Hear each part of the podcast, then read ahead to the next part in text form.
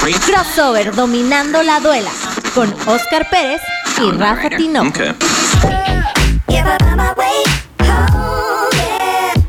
¿Qué tal amigos? Esto es Crossover Dominando la duela con Oscar Pérez.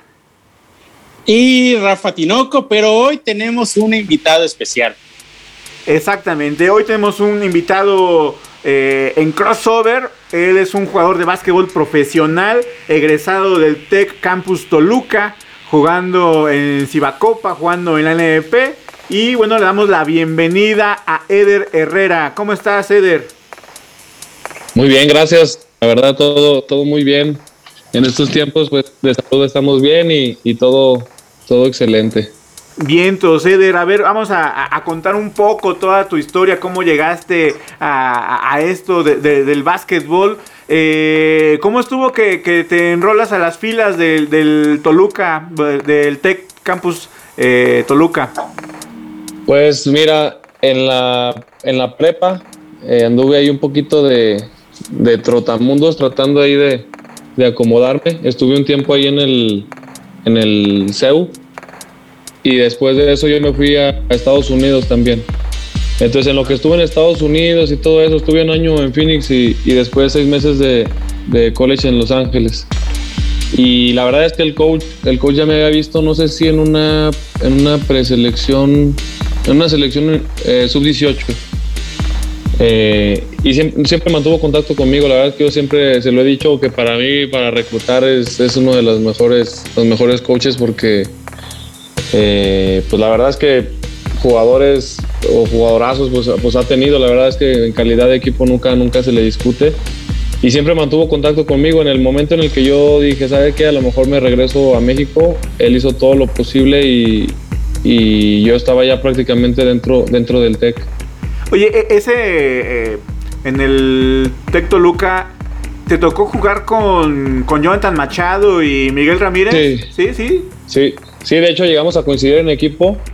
Eh, ese era nuestro, era nuestro año, ¿cómo se puede decir? Pues éramos favoritos. De hecho, los ocho grandes los hicieron ahí en Toluca. Ajá. Y pues estaba, por ejemplo, ahorita en el que hayan jugado profesional, pues está, estaba Miguel Ramírez, eh, Jonathan Machado, estaba yo, nos- eh, Juan Pablo Bañuelos también a jugar un tiempo, tiempo con Libertadores de Querétaro. Eh, ¿Quién más estaba? Pues así en el profesional eh, estábamos ellos. A- años anteriores también se llevó a juntar con nosotros Daniel Soto, que también anda aquí en, todo este show de... Eran de los pro. favoritos. ¿Y qué pasó ahí? A ver, cuéntanos ese, No, pues ahora sí que... esa amarga historia. Sí, sí es, sí es amarga porque no, no te creas, ya no la saboreábamos muy bien. Eh, de hecho, ese, ese año me parece que de los 29, 30 partidos, creo que perdimos dos, dos, dos juegos en la temporada regular. Y no, pues la verdad es que nos agarró el, el, el TEC de Monterrey, Campus Monterrey, siempre, pues la verdad, ya haciendo memoria, sí ha sido nuestro verdugo. Sí nos, nos, sí nos, nos mató ahí. Me parece que dos años anteriores también nos ganó. Y pues son situaciones de juego, parte, parte pues de presión, parte de ansiedad de estar ahí en tu casa con tu gente, eh, pues malas decisiones a veces de, de algunos compañeros, de la dirección, de, pues se, se combinaron muchas cosas y se nos despegaron, se nos despegaron así. Tú sabes que en un juego de básquet te descuidas 3, 4 minutos, se nos fueron desde el primer cuarto, no, desde el, sí, desde el primero, segundo cuarto. Y apenas ahí los íbamos alcanzando, nos llegaron a ir como hasta 20, 25 y, Y- los llegamos más- a pegar como a 5. Y más que en esos formatos que es de a un partido, ¿no? Igual Sí. si es como si fuera una serie, igual y posiblemente ahí tuvieran el chance de, de remontar y demostrar pues todo lo que habían demostrado en la temporada y en esa eh, en los ocho grandes. Pero pues a un partido, como bien dices, eh, ahora sí que a ellos les funcionó mejor, hubo desconcentración y ahí fue el asunto. Pero pues sí, te Sí, en quedaron una con- serie sí tienes tiempo de recuperarte y en realidad pues eh, generalmente gana el, el mejor porque pues te tienes tiempo para, pues, para recuperarte, ¿no? Ahorita como en la NBA o así. Pero no, aquí un, un partido malo y puedes ser el, el mejor y, y vas para afuera. ¿Qué te iba a decir? A ver, cuéntanos un poco de, tu posición en, el juego. Bueno, yo sé que eres ala, juegas la posición 2 y 3, pero muchas veces te colocan como, la, eh, como número 4, como poste, ¿no? Eh, yo digo que eres... Sí, pues es un poco hacer el, lo, que, lo que el coach te pida. Hay veces que el, juego se presta para... Eh, por ejemplo, que el 4 del otro equipo no es este, muy, muy pesado no es muy, muy, o no juega muy físico, que juega exterior. Entonces, en realidad, como que al meter, al meter otro ala, pues no pierdes esa, no, no tienes desventaja, pues en el sentido de que te vayan a llevar la pintura, que te vayan a postear y todo. Entonces, muchas veces, pues, este, y más, por ejemplo, en, no sé, por ejemplo, en capitanes que, que te metían a lo mejor a hacer algo muy específico, como, ¿sabes qué? Quiero que entres y defiendes a este güey dos o tres minutos. Entonces, en esas circunstancias hay veces que te tocaba entrar y a veces hasta hasta hacerle mosca un poste un rato. Y, justo, justo te comentaba eso porque en Capitanes te veía mucho que luego jugabas, la, sobre todo en defensa, la, posición de, poste, ¿no? Te tocaban eh, cubrir eh, eh, gente más alta que tú. Igual eh, tú eres una persona pues bastante atlética que y tienes un buen brinco que no se te puede dificultar, pero tú te sentías cómodo, si sí, te, gusta también jugar esa posición de, de cuatro. Pues ofensivamente, o sea, no, no me siento cómodo. O sea, yo soy, sí, sí juego en la periferia. Pero en realidad, como en el básquetbol moderno, eh, se juega ya mucho, por ejemplo, con un grande y, y por ejemplo, cuatro abiertos. Eh, que era el sistema que manejamos ahí, en realidad pues no, no perdías mucho, mucha tu naturaleza de juego ofensivamente. Y defensivamente como generalmente marcaba, o sea, si me metían con otros dos aleros era porque el otro, o sea, el poste bajo no era alguien pues dominante físicamente, entonces en realidad no... De hecho, se podría decir que descansaba un poco a la defensa porque generalmente había veces que me tocaba eh, defender al movedor y pues tú sabes que generalmente traen extranjeros o, que son rapidísimos, ¿no? O, te, te, tocaba marcar al 2, al, que estaba metiendo 20, 30 puntos, o al 3 y a veces al, 4, ¿no? Entonces, no, realmente no, no, no, no incomoda si te meten en esas circunstancias. Ya si te meten, es un poquito como el rol a los que siguen el básquetbol eh, de Juan Toscano en los Warriors. Por ejemplo, él está como un comodín, haz de cuenta. Lo meten de cuatro. Va y defiendes a este y a veces está defendiendo un chaparrito, a veces está defendiendo un grande y se la está ahí rifando a los golpes, a correr, a, a veces a meter puntos, pero a veces no toma casi ningún tiro. A veces es, es como un jugador de rol, le llaman en el básquet. Oscar, a ver, ¿Qué pasó ahí, Oscar? Te, siento muy callado. El Oscar siempre es muy, muy. No, no, no, estaba, estaba escuchando justamente lo que nos platica. Y ahorita que llegó a esta parte de, capitanes, eh, me gustaría eh, que me platicaras un poquito de, cómo fue tu, experiencia justamente ahí en Capitanes. Ya nos platicaste un poquito del rol que jugabas y todo esto, pero más un poco acerca de, eh, de que Capitanes, desde su llegada a, a la LNBP, se mostró como uno de los equipos contendientes y llegó a las finales, pero al momento, a la hora buena, pues desafortunadamente no pudieron concretar, no pudieron quedarse con ese trofeo. Durante tu paso, ¿qué crees que le hizo falta a este equipo pensando en que pues ahorita se va a enfrentar a una situación completamente diferente? Sí, pues, pues mira, en realidad, pues sí, como dices tú, pues se podría decir que fue el ya merito, ¿no? En realidad, los, bueno, los dos primeros años, pues a dos finales, ¿no? El tercer año, pues no, no, no, les, no les alcanzó. Pero por ejemplo, el año que yo estuve, que fue su segundo año, eh, pues la verdad es que todo marchaba muy bien, todo marchaba muy bien. En realidad, pues llegamos a la final. Eh, a nosotros nos mermó mucho la parte física y más porque se juntó esta parte de, de, ah, de la Liga, de las, Américas. Sí, sí, sí. En realidad, checando el, calendario, fueron aproximadamente, me parece que en enero fueron 15 juegos, o sea, en 30 días, 31 días que tiene el mes, fueron 15 juegos con, o sea, contando dos viajes internacionales, o sea, en medio, por así decirlo. O sea, conté esas horas de vuelo y todo. Y la verdad es que muchos pues tronaron, en realidad. Fue, fue cuando trajimos que vino Jorge Gutiérrez de refuerzo. Ajá. Y venía un poco tocado en realidad él. Entonces, pues no, ahí, ahí terminó de, pues como de, de tocarse más, ¿no? Eh, También, si no mal recuerdo, eh, trajeron otro refuerzo. No recuerdo ahorita el nombre, pero, ah, un puertorriqueño, ¿no? no jugó, que no jugó, de hecho. Bueno, yo nunca lo vi en la duela. Sí, de hecho traíamos, era dominicano. Dominicano, Sí, dominicano. Y es, de hecho, había estado en la NBA. En la NBA, tenía buenas credenciales, sí, sí, sí. Tenía buena credencial, buena credencial. La verdad es que no, no funcionó en el sentido de, de llegar a ser el, como el protagonista, ¿no? Porque en realidad es lo que se esperaba, como, como te traigo por, por, tu cartel y quiero que, que, me resuelvas, que me ayudes. Entonces, como que eso no le, no le ayudó mucho. No, le, pesó mucho. Muy cómodo con él, ajá a lo mejor ya entrenando con pretemporada o, o, o, con el sistema y todo. en realidad él llegó y a los tres días estábamos jugando. Entonces, pues en realidad creo que pues, pues ni siquiera jugó, entonces solo estuvo en la ventana de que fue ahí en Ciudad de México. Y como que ahí vieron como que, bueno, no sé, no sé si en realidad va a valer la pena lo que estoy pagando por él o cuestiones de ese, de ese, de ese estilo entonces, pues ya prescindieron de él. Y la siguiente ventana que fue en Brasil, pues fuimos, me parece que llevaron a alguien de refuerzo de que juega en Panteras, a Jesse, Jesse López. Sí, Jesse López. Jesse López, pero tampoco jugó mucho, o sea, en realidad tampoco le quitó mucha carga de minutos a, los jugadores que, fuimos allá.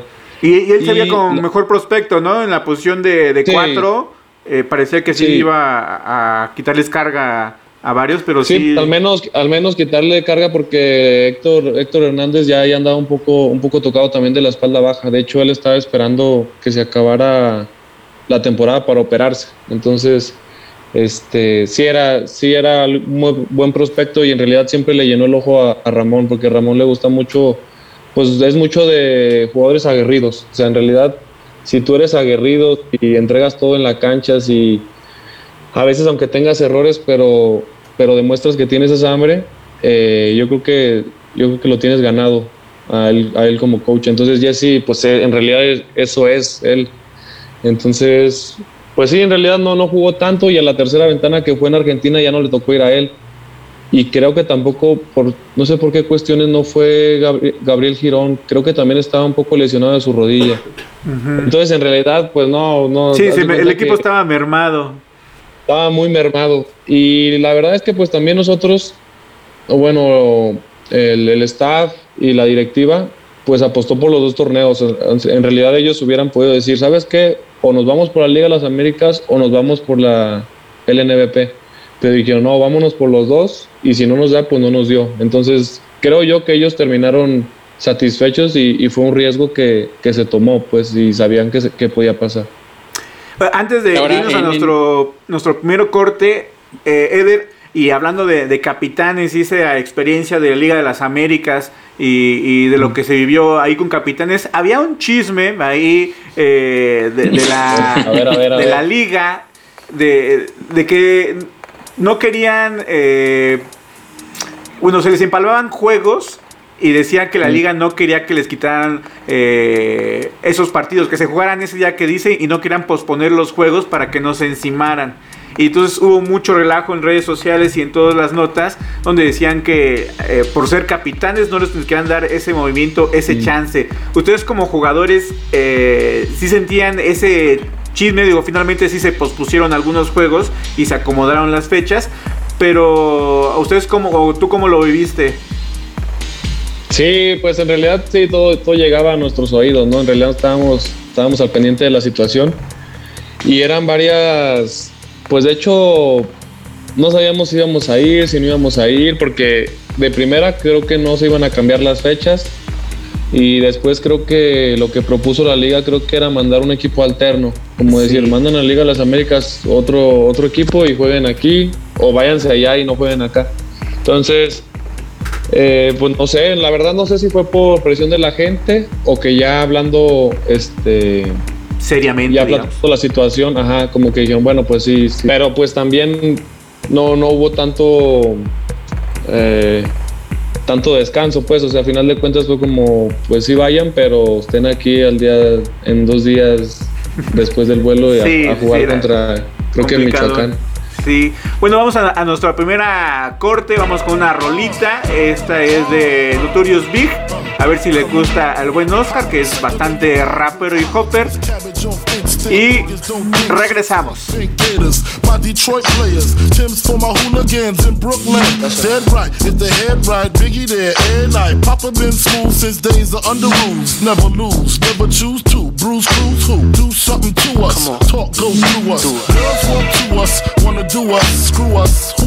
Yeah, Papa and. Close like and Hutch, stick to clutch.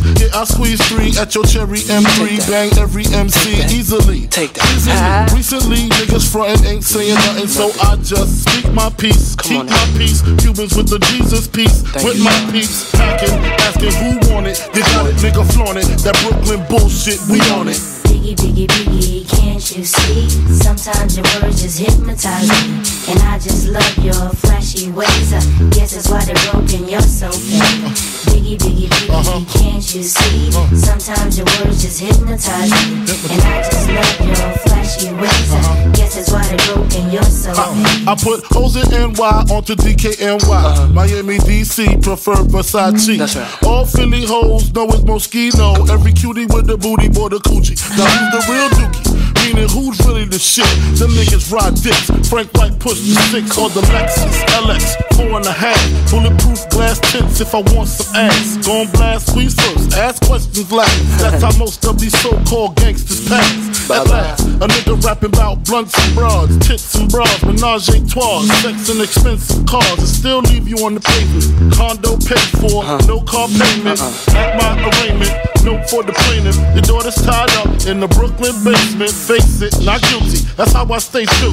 Richer than richer, so you niggas come and get me. Come on. Biggie, biggie, biggie, can't you see? Sometimes your words just hypnotize me. And I just love your flashy ways. I guess that's why they're broken, you're so fake. Uh, biggie, biggie, biggie, uh-huh. can't you see? Uh, Sometimes your words just hypnotize me. And I just love your flashy ways. Uh-huh. Guess that's why they're broken, you're so uh. fake. I can fill you with real millionaire shit. That's cargo, my cargo. 160, swiftly.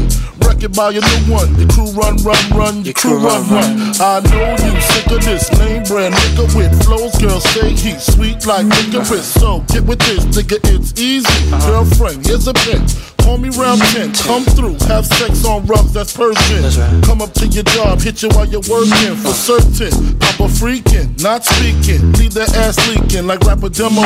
Tell them who, take their clothes off slowly. Kill them with the force like Obi, dick black like Kobe, watch me roam like Romy. Lucky they don't owe me, where to say, show me, homie. Homie. Biggie, biggie, biggie, can't you see? Sometimes your words just hypnotize me, and I just love your flashy ways. I guess that's why they broken, you're so fake. Uh, biggie, biggie, biggie, uh-huh. can't you see? Uh, Sometimes your words just hypnotize me. And I just love your flashy ways. Uh-huh. Guess that's why they broken, you're so fake. Biggie, biggie, biggie, can't you see? Sometimes your words just hypnotize me. And I just love your flashy ways. I guess that's why they're broken, you're so fake. Uh, biggie, biggie, biggie, uh-huh. can't you see? Uh. Sometimes your words just hypnotize me. And I just love your flashy ways. Uh-huh. Guess that's why they're broken, you're so fake. Uh. Biggie, biggie, biggie, can't you see? Sometimes your words just hypnotize me. And I just love your flashy ways. I guess that's why they're broken, you're Estamos aquí en Crossover. Dominando la duela. Con Oscar Pérez. Rafa Tinoco. Y de invitado tenemos a Eder Herrera, jugador de básquetbol profesional. Aquí un poquito de, pausa. Sabes que el productor me dice vas, no vas. Nos, y, nos, juega chueco, nos, juega, chueco. Y eso que tenemos invitados, caray. bueno, pues eh, Eder, eh, continuemos con, esta agradable, agradable plática. Eh, platícame un poquito con respecto a Ramón Díaz. ¿Cómo es como coach? ¿Cómo es como persona? Y, principalmente, ¿qué crees que él le ha aportado a tu juego y a ti también como, como persona? Híjole. No, pues la verdad, Ramón es para mí es, pues es uno de los mejores coaches con los que he podido pues entrenar, ¿no? Si no es que el mejor. Eh, tiene mucho conocimiento. La verdad es que es una persona muy, muy firme, como de carácter muy fuerte, como muy imponente, no sé cómo decirlo. Eh, pero a final de cuentas, pues es, es como tú sabes que es buena persona, o sea, eh, ¿cómo te digo? Como no, no, hay problema, pues, o sea, no, no, no te, no te, no te bajonea, pues. Que sí es alguien que, pues, pues es, ¿cómo te puedo decir? Es gritón, es, es enojón, eh, pero a final de cuentas también, también está ese, ese, esa amistad, por así decirlo. Y más, por, yo, lo, yo lo vi mucho eh, con muchos jugadores de, de, capitanes, porque, bueno, a final de cuentas yo llego como novato y, y siempre está esa, como ese escalón de coach-jugador, ¿no? Como esa subordinación, tú llegas como que sin saber qué onda y todo, o sea, como que sin mucha, mucha confianza para, ya sabes, para la platicada y todo. Pero, por ejemplo, Ramón le tocó vivir todo el proceso de los 12 guerreros y todo en la selección y todo. Entonces, pues ahí con, con el Peri, con, con Héctor, con, así con, con, las personas de experiencia, había, había mucha camaradería. Pero en la, hora de entrenar sí, sí, era, sí era muy firme. O sea, como que sí, sí le reconozco mucho eso de saber, saber imponerse ante, ante los jugadores, en el sentido de que nunca se salió de control el equipo, aun cuando sí había esos, ¿cómo te puedo decir? Sí, como esos destellos, como de estrellitis en, de, ciertas, de ciertas personas. Y siento yo que lo supo controlar porque, porque tiene una personalidad eh, bastante fuerte, pues. Digamos que... En cuestión...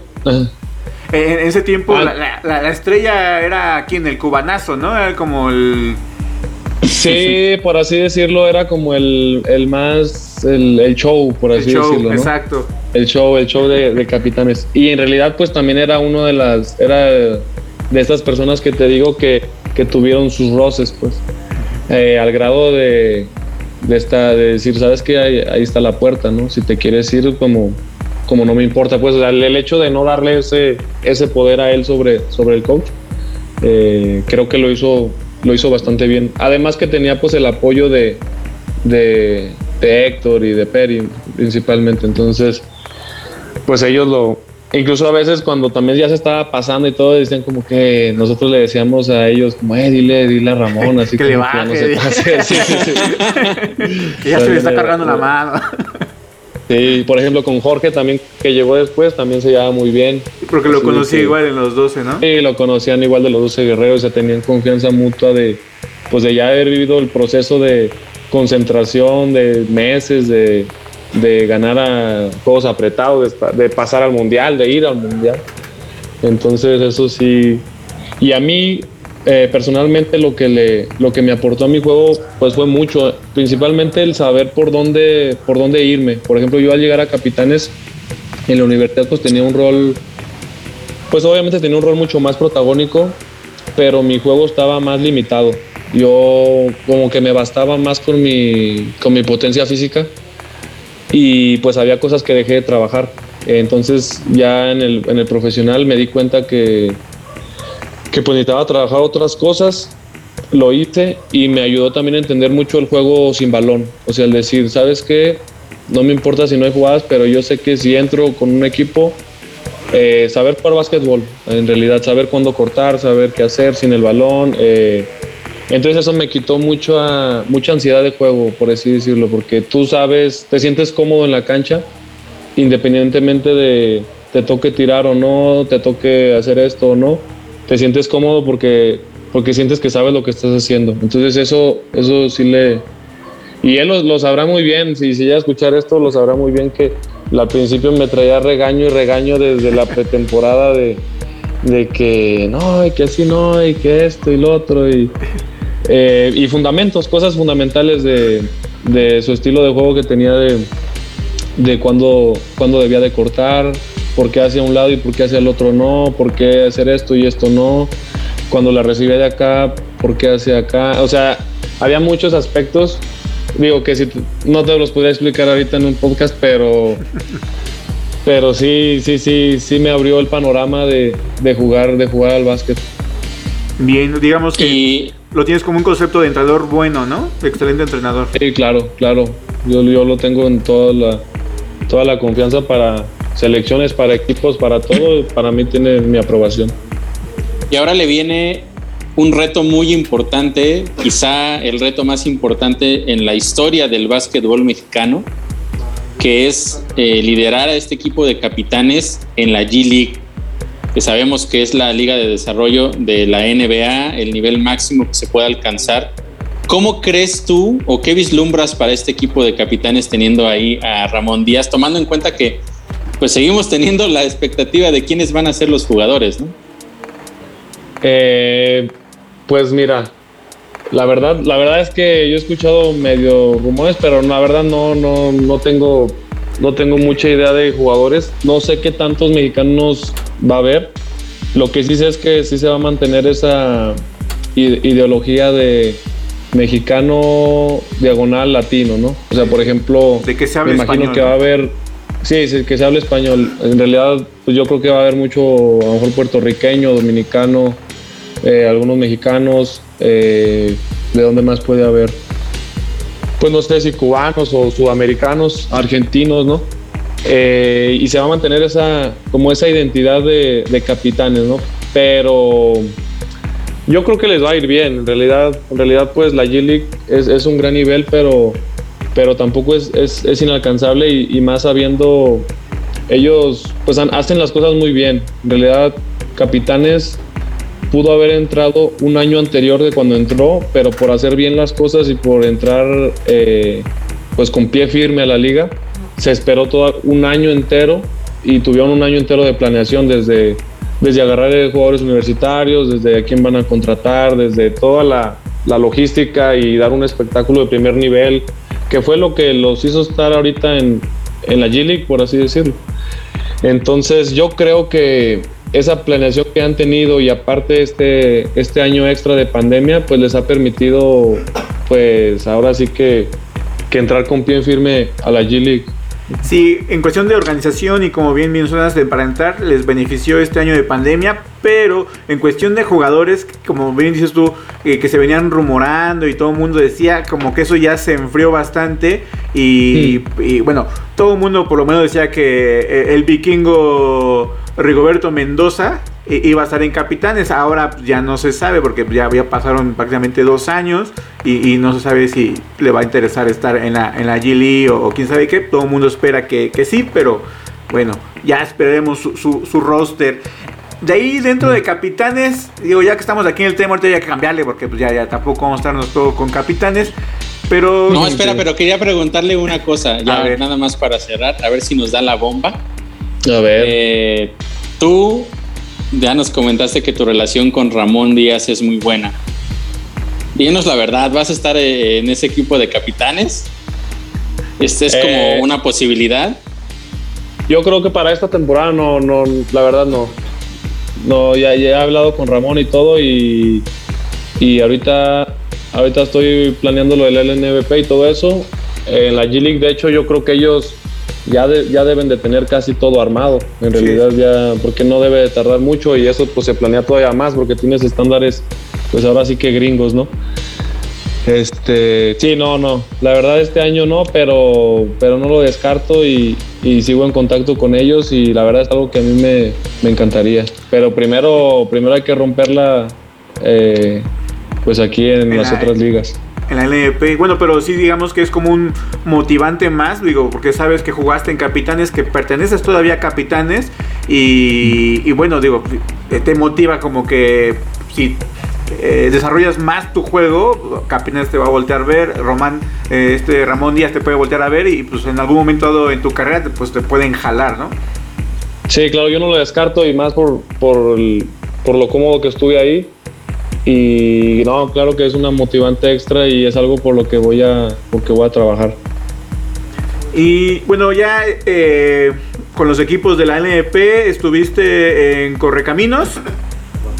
Correcaminos. Y Ángeles eh, de Puebla. Ángeles de Puebla. Que, este año de pandemia me tocó en Leñadores también se puede decir. Sí, cierto. En Leñadores en, el año de pandemia. Pero siento que en Ángeles de Puebla, un equipo igual bastante joven, con mucho mexicano, siendo lo que fue tu. En cuestión como profesional, donde más te desarrollaste, ¿no? Donde eras como que el arma principal, donde tu juego sería más, más, vistoso. ¿Cómo te sentiste en, ese equipo? No, muy bien. Yo creo que pues ha sido mi mejor momento como basquetbolista, en realidad. Y aparte, bueno, pues fue el, fue el equipo donde he tenido más minutos. Eh, yo creo que los, minutos que tuve en Ángeles de Puebla los he tenido más en, ese equipo que toda mi carrera, yo creo, como profesional. Entonces, en realidad, pues me sentía muy cómodo. Fue, fue como el culminar un poco el...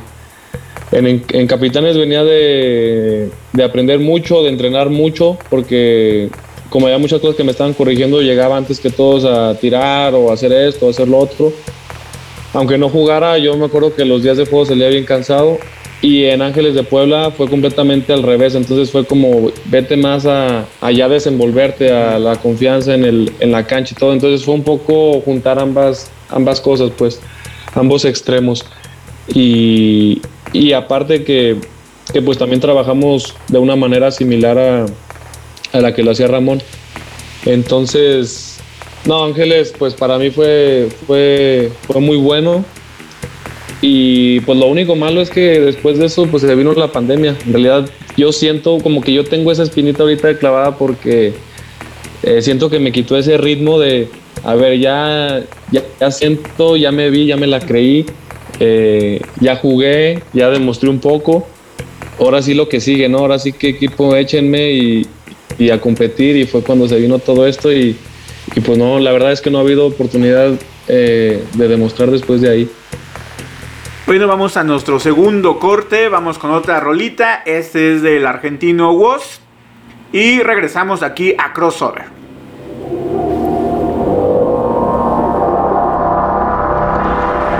Mira mis sentimientos de muchacho, tan loco guacho, se borracho. Voy sucio pero no me mancho, es que estoy al revés, me cuelgan los pies de un gancho. Muchos años siendo fiel al mismo banco, al mismo riel, al mismo bando, al Edén del bardo. Este pincel con el que pinte de en son blanco, en el que proyectan tantos. Y ahora vemos cómo nos maltratan, cómo cambia el eje de la data. Cuando el que dicen que protege, que es el mismo que te mata, el que te ejecuta como rata, hereje antiplaca.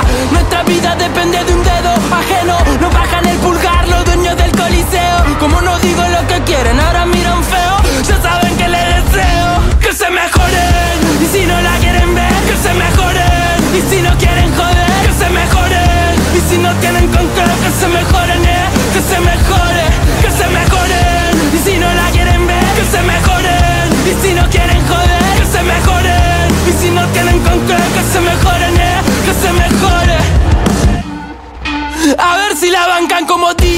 Veo cómo crecen, se les tuercen las raíces. Hay poco en el plato y todo me en la nariz. No escucho las excusas de un adicto a mentir. Están viendo que inviten mejor a su maniquí. Con tremenda nueva, que momia la justicia. De justa tiene poca, se viste de codicia. Hay mucho medio pelo con el ego amarillista. Matarían un hermano por ser tapa de revista. Acá los nuestros no pierden la risa. Sale otro six pack, se esquivan los problemas en zigzag. Ole, un par de frías somos tocantores. Acá la picardía se grita como loco. No pienses que esto es solo para señalar al resto. Sé que yo soy funcional al mal que digo que aborrezco Pero tengo que exorcizar lo que me resulta molesto. Aún sabiendo que cantando no cambio lo que detesto. Prefiero esto antes que tu displicencia. Están cantando mierda que algún que se la comercia. Andan cabeceando la marcha de la obediencia. Así de fácil te van a disciplinar la esencia. Y ahora miran feo no somos parte de tu coliseo. Hacemos lo que yo quiero, entonces miran feo Ya saben que les deseo Que se mejoren Y si no la quieren ver, que se mejoren Y si no quieren joder, que se mejoren Y si no tienen con que se mejoren, eh. Que se mejore, que se mejoren. Y si no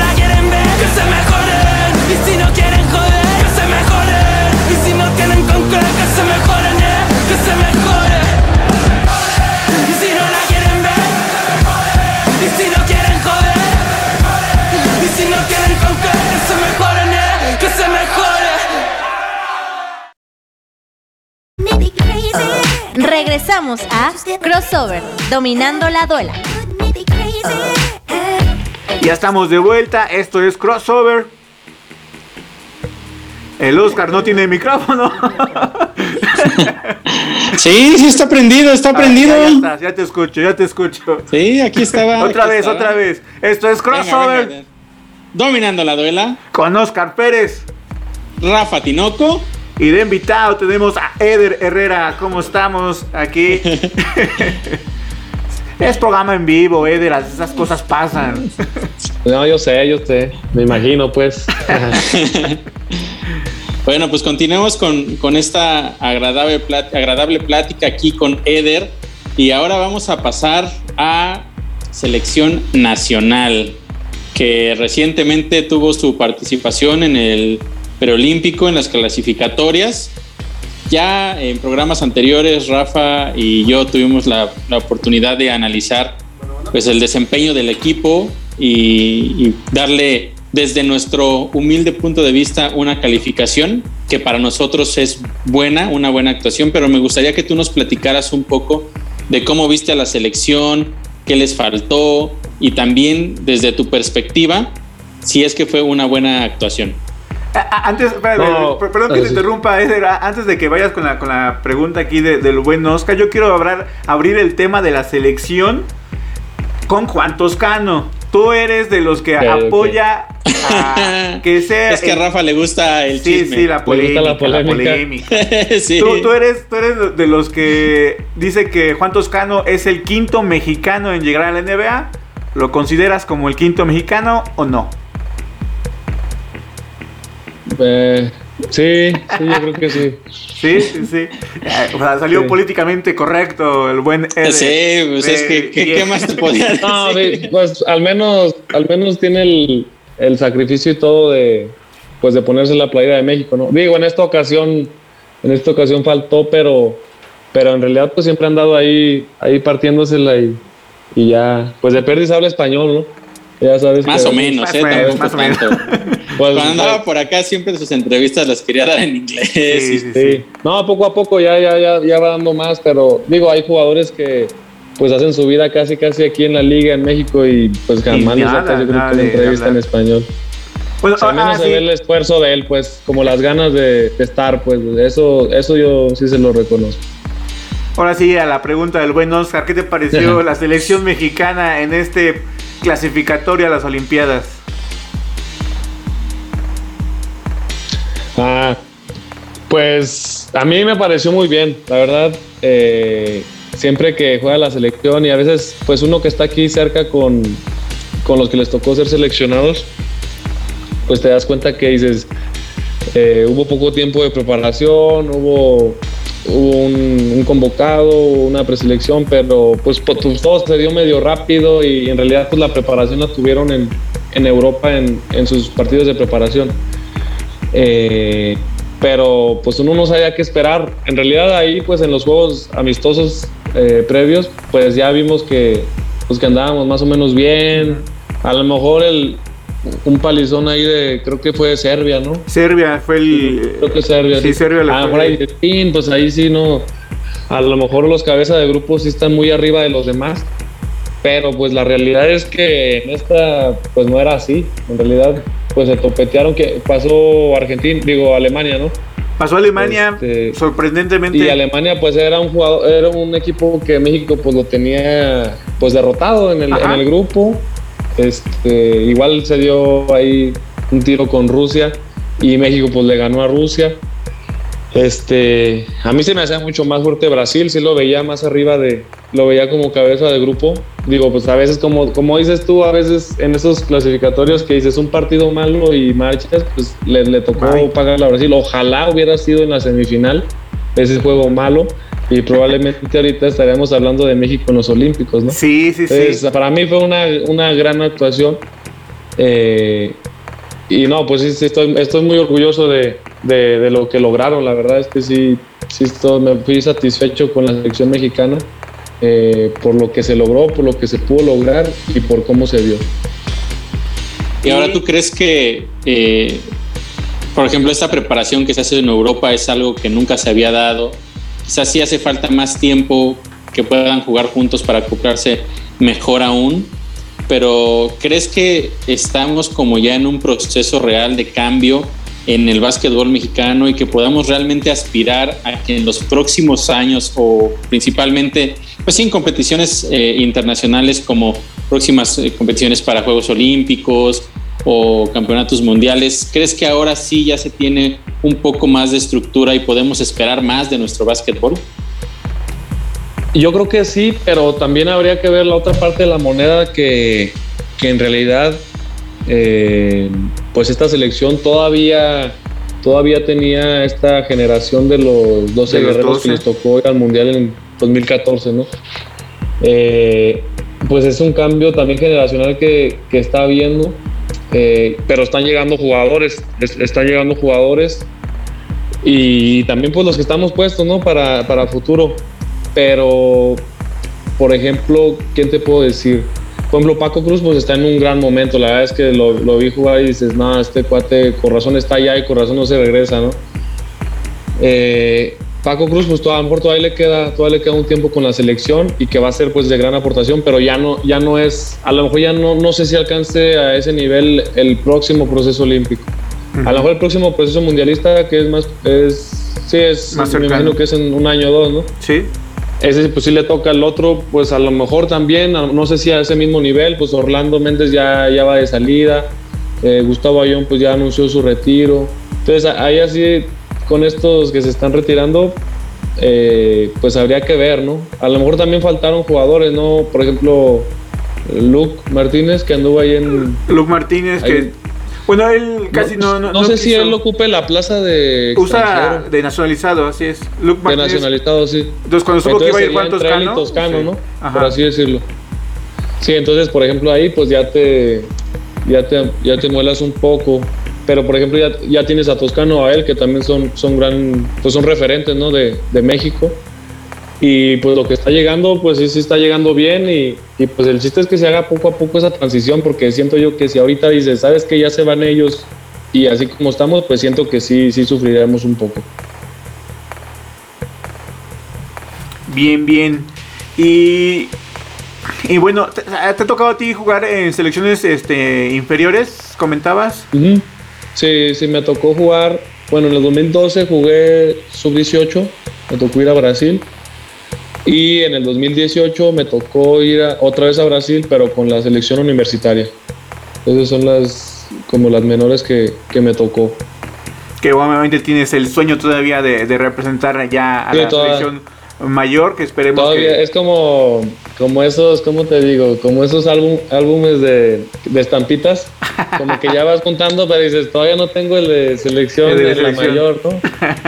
ese, ese todavía, todavía no lo junto. Primero, pero, pero esperemos que, que pronto. Primero la estampa de preselección y, ya estando, pues tengas tu lugar y otra estampita ahí de, de seleccionado. Creo yo que, que sí, sí se, va a dar cuestión de tiempo, pero, pero sí, ya, ya, me, ya me da un poquito de ansias, ya, ya quiero estar ahí. Bien, bien. Eh, hablamos un poquito de, de, la NBA, ya nos habías contado que tú eres este, pues, fan de los Lakers. Eh, pero bueno, los de Los Ángeles. Antes de, que Oscar ponga ahí pretextos y que no sé qué, bueno, él es fan también de Kobe Bryant y, por, por, ese motivo también le va a los Lakers, no, no te vayas por, por el LeBron, mi buen Oscar. Ya sabes. Sí, no, porque ahí sí traemos un tema. Este, no sé, igual te lo vamos, te lo voy a preguntar. Jordan o LeBron, te va a decir. no, no, no, no, no, no, no, porque ya sabemos que Jordan. Este. Ah. aunque ya vi que traes el jersey de Space Jam, que creo que es el nuevo. Ah. Entonces, este. Eh, seguramente. Pero. No, eh, pues es que eh, el básquetbol ha cambiado mucho en muchos aspectos, ¿no? en los últimos años. Ahora pues, hay más tiradores de tres. vemos lo, el, el desastre que hizo Houston en la temporada pasada de quedarse sin jugadores altos y y puros bajos, pero en realidad, en general, pues el básquetbol es muy diferente. Y han puesto a LeBron James como pues la máxima figura. Sin embargo, yo tengo ahí como mis dudas eh, con respecto a qué tanto realmente él debería ser la figura del básquetbol, tomando en cuenta un aspecto muy, muy, muy en específico, ¿no? esas actitudes que tiene de repente en la banca, que no acaba los partidos y ya se fue, que siempre está haciendo gestos cuando las cosas no le salen y principalmente cuando finge todas esas faltas que ni siquiera lo ah, que es un poco en contra ir en contra de, del deporte, ¿no? O sea, ¿por qué a esa persona que tú le llamas la figura le permites hacer esas cosas? Y si a esto le agregamos otra situación como la que apenas se fue a la presentación de su tequila ahí en media pandemia y nadie lo castigó para nada, pues no sé, para mí hay mis dudas de que realmente sea como la imagen de la NBA. ¿Tú qué, tú qué piensas? O sea, si tomamos en cuenta exclusivamente el juego, sin lugar a dudas me parece que es un jugador muy bueno y de los mejores que hay. Pero tomando en cuenta el panorama completo y lo que le da al básquetbol, ¿cuál es tu opinión? Pues creo yo que, que bueno, también Lebron es, es Lebron eh, porque la NBA pues lo, lo ha puesto ahí, bien, en el sentido de que vende, ¿no? Y pues no, no podemos dejar a un lado que pues es un negocio de entretenimiento, ¿no? A final de cuentas es deporte y todo, pero no deja de ser un negocio de, de entretenimiento. Entonces pues la verdad es que Lebron vende y, y pues estas finales si hubieran sido con los Lakers o con cualquier equipo que hubiera estado LeBron, pues hubieran sido muchísimo más sintonizadas. Entonces, pues yo creo que, pues sí, sí, sí queda de ver un poco LeBron en ese sentido de, deportivismo, no sé si así llamarlo, pero también, eh, pues estudiándolo un poco, y lo también por las referencias de sus compañeros y todo, pues también te das cuenta que es un gran compañero. En realidad es alguien con el que la, la gente quiere jugar con él. O sea, como, Ya ves, no sé si les tocó ver el documental de, de Jordan, el de The Last Chance. El, el último baile, sí. Eh, digo, sí, The Last Dance. Eh, por ejemplo, ahí ves que te das cuenta un poco de la personalidad que tenía Jordan de, de tanto competitividad que, que, incluso muchas veces chocaba con sus compañeros o que, o que muchos incluso hasta le tienen un poco de coraje por, por las malas situaciones que los hizo pasar o las humillaciones que les hacía, etcétera. Sí, tampoco era una perita en dulce Jordan. Ajá, entonces, ¿eh? Tampoco era una perita en dulce Jordan, ¿no? Sí, no, no, era una perita, no, claro que no. Entonces, incluso ya ves el, todo el problema ese que tenía de las apuestas y todo ese rollo. Entonces, en realidad, pues dices tú, pues Lebron, digo, sí tiene sus detalles, pero no es el San, San Lebron, pero sí, pues sí, sí, sí, para digamos que sí es no se va de table como este James Harden, ¿no? Que se la pasan los tables. Incluso el hecho de, ya sabes que aquí hay muchos escándalos y mujeres y no sé qué. Y, pues este cuate, pues ahí tiene a sus hijos, su esposa desde la prepa, todo ese sentido, ya sabes, de. Como que eso, pues, digo, a final de cuentas también, también le, le aporta a eso que también le quita. Pues. Pues vamos ya a, la última pausa, último corte, no se despeguen porque de regreso vamos a poner en jaque a Eder Herrera con algunas preguntillas, vamos a ver qué tal nos responde. Y vamos con la siguiente canción. Y esto es, a ese grupo no le va a gustar a Oscar, es Cartel de Santa y regresamos. Seis contra mí, solo besarán el pavimento. Tengo los elementos, desde el sexto hasta el primero. Recuérdalo, soy el factor miedo. Desde niño estuve rondando a tus espaldas. Soy tu sudor, soy tu terror. Soy la raíz de todos tus traumas. ¿Para qué tratar de tomar las cosas con calma? Seguiré siendo la trama que te deja sin saliva. Te alertas, te alarmas, pierdes las energías. Tratar de vencerme es tu peor alternativa. Llores siempre sigo reflejado en tus pupilas. Soy por hoy, soy el dueño de toda adrenalina.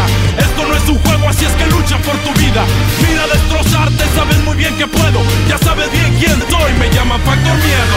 Siempre habito en tu conciencia, soy la esencia del horror. Me rinden reverencias cuando se altera tu respiración. Late tu corazón con ritmos acelerados. Nadie está preparado para ser humillado, torturado, sometido. Salen por los lados dando gritos y alaridos.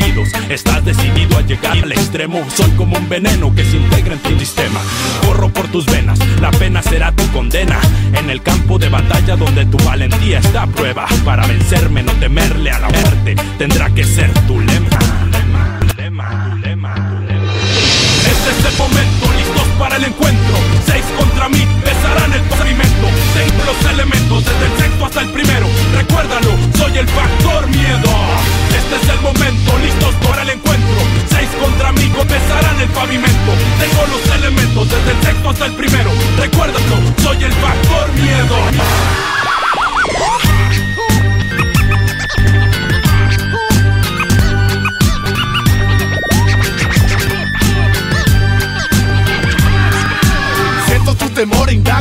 Lo profundo. A diario en un gigante mar de humillación te hundo. Siente mi presencia, soy quien te murmura. ¿Quieres jugar conmigo? ¿Sufres de locura? Cada vez sofoco más tu cuerpo empapado. Soy quien ha creado lo que te aterroriza. Asco, náuseas, pruebas infinitas. En este momento tu corazón palpita. Grita, suplica, y lloras que no siga. Y tú asegurabas que fácil ganarías. Ya no te arrepientas, no empezarás no me he presentado. Mi nombre es Factor Miedo. Este es el momento, listos para el encuentro. Seis contra mí, besarán el pavimento. Tengo los elementos, desde el sexto hasta el primero. Recuérdalo, soy el Factor Miedo. Este es el momento, listos para el encuentro. Seis contra mí, besarán el pavimento. Tengo los elementos, desde el sexto hasta el primero. Recuérdalo, soy el Factor Miedo. Este es el momento, listos para el encuentro. Seis contra mí, besarán el pavimento. Tengo los elementos, desde el sexto hasta el primero. Recuérdalo, soy el Factor Miedo. Este es el momento, listos para el encuentro. Seis contra mí, besarán el pavimento. Tengo los elementos, desde el sexto hasta el primero. Recuérdalo, soy el Factor Miedo.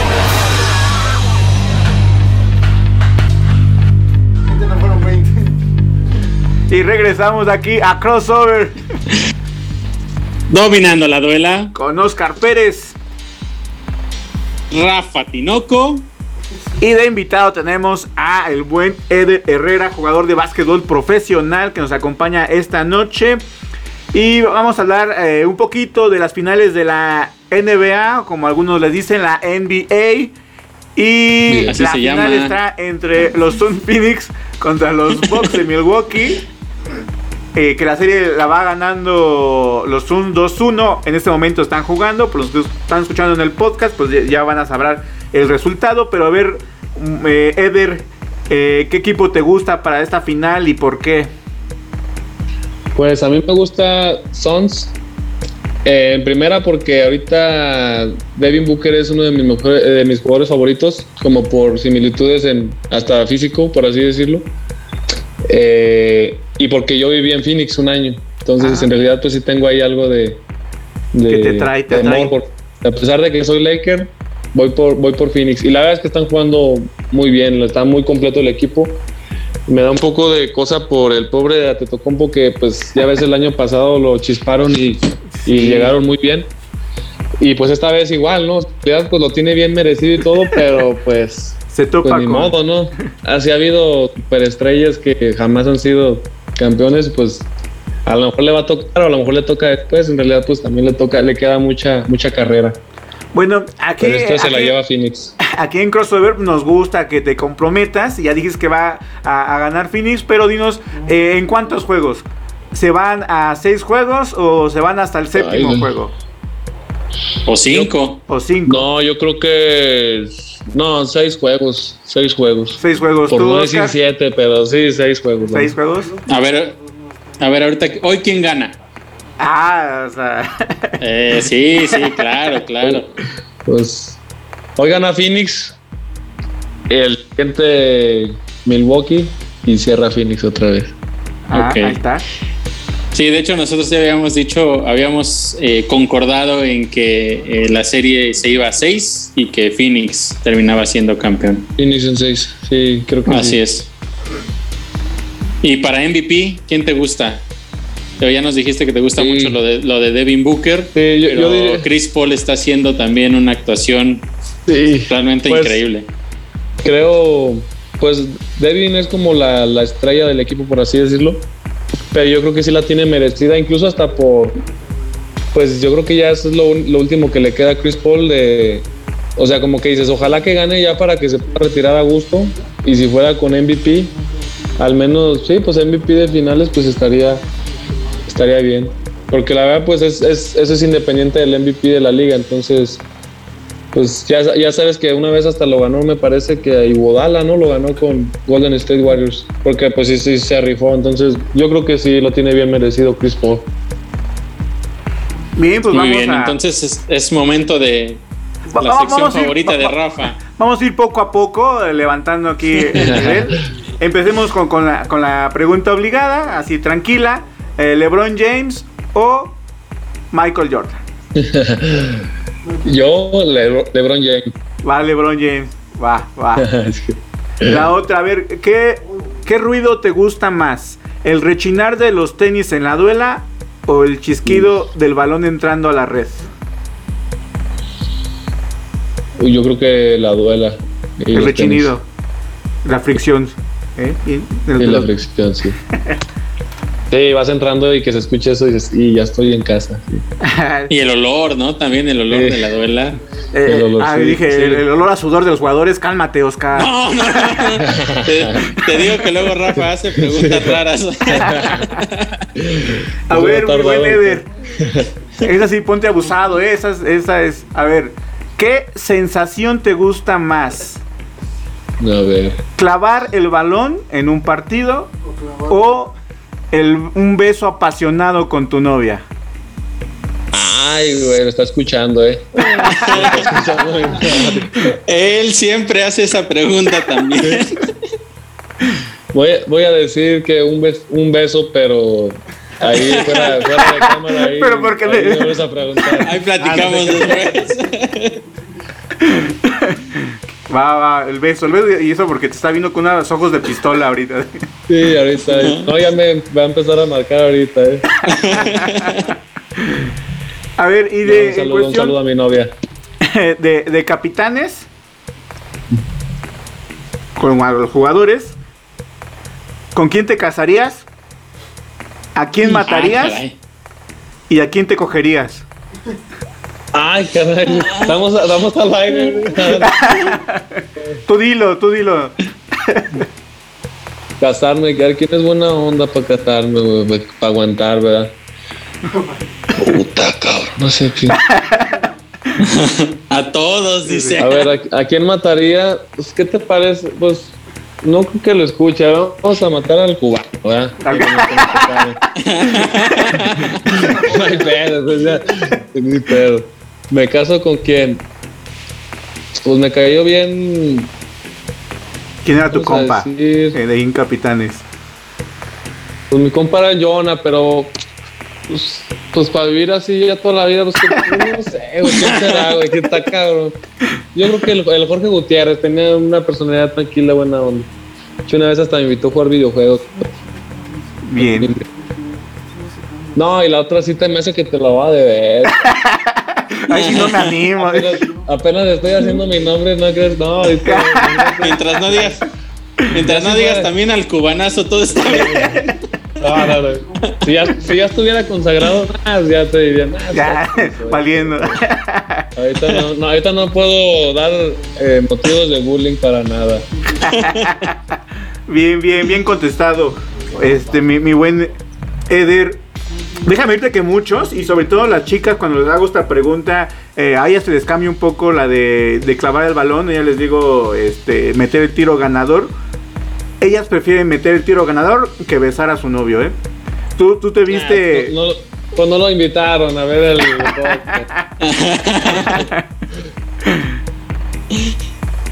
pues bueno, ya, ya estamos llegando aquí a, la final de, de Crossover. Estamos con el buen Eder eh, Herrera. Aquí ya el productor me dice que faltan dos minutillos. ¿Y algo que quieras agregar, muy buenos? No, pues eh, digo, ya platicamos bastante de, de, este, de todo lo que ha hecho Eder a lo largo de su carrera. Eh, todavía es joven y todavía le falta mucho por hacer. Ya nos platicó, por supuesto, qué es lo que quiere conseguir, como por ejemplo el caso de, de la de, pues de su llamado a la selección nacional, que creo que ese es uno de los, de los más grandes retos. Pero después del básquetbol, ¿cómo te ves? Pues a mí me gusta mucho el emprendimiento. Me veo emprendiendo mi propio negocio. Eh, y bueno, de hecho ya, ya tengo ahí unos, unos proyectos ya un poco andando. Eh, pero es, es, lo que me veo haciendo. Eh, pues ahí con, con mi novia, eh, y pues sí, en realidad en, mis negocios es lo que, es lo que me veo haciendo, viajando y todo, pero, pero sí, en, negocios propios siempre me he visto así. ¿Nunca has contemplado la, la idea de tal vez convertirte en entrenador y seguir, eh, pues ahora sí que eh, junto con el básquetbol?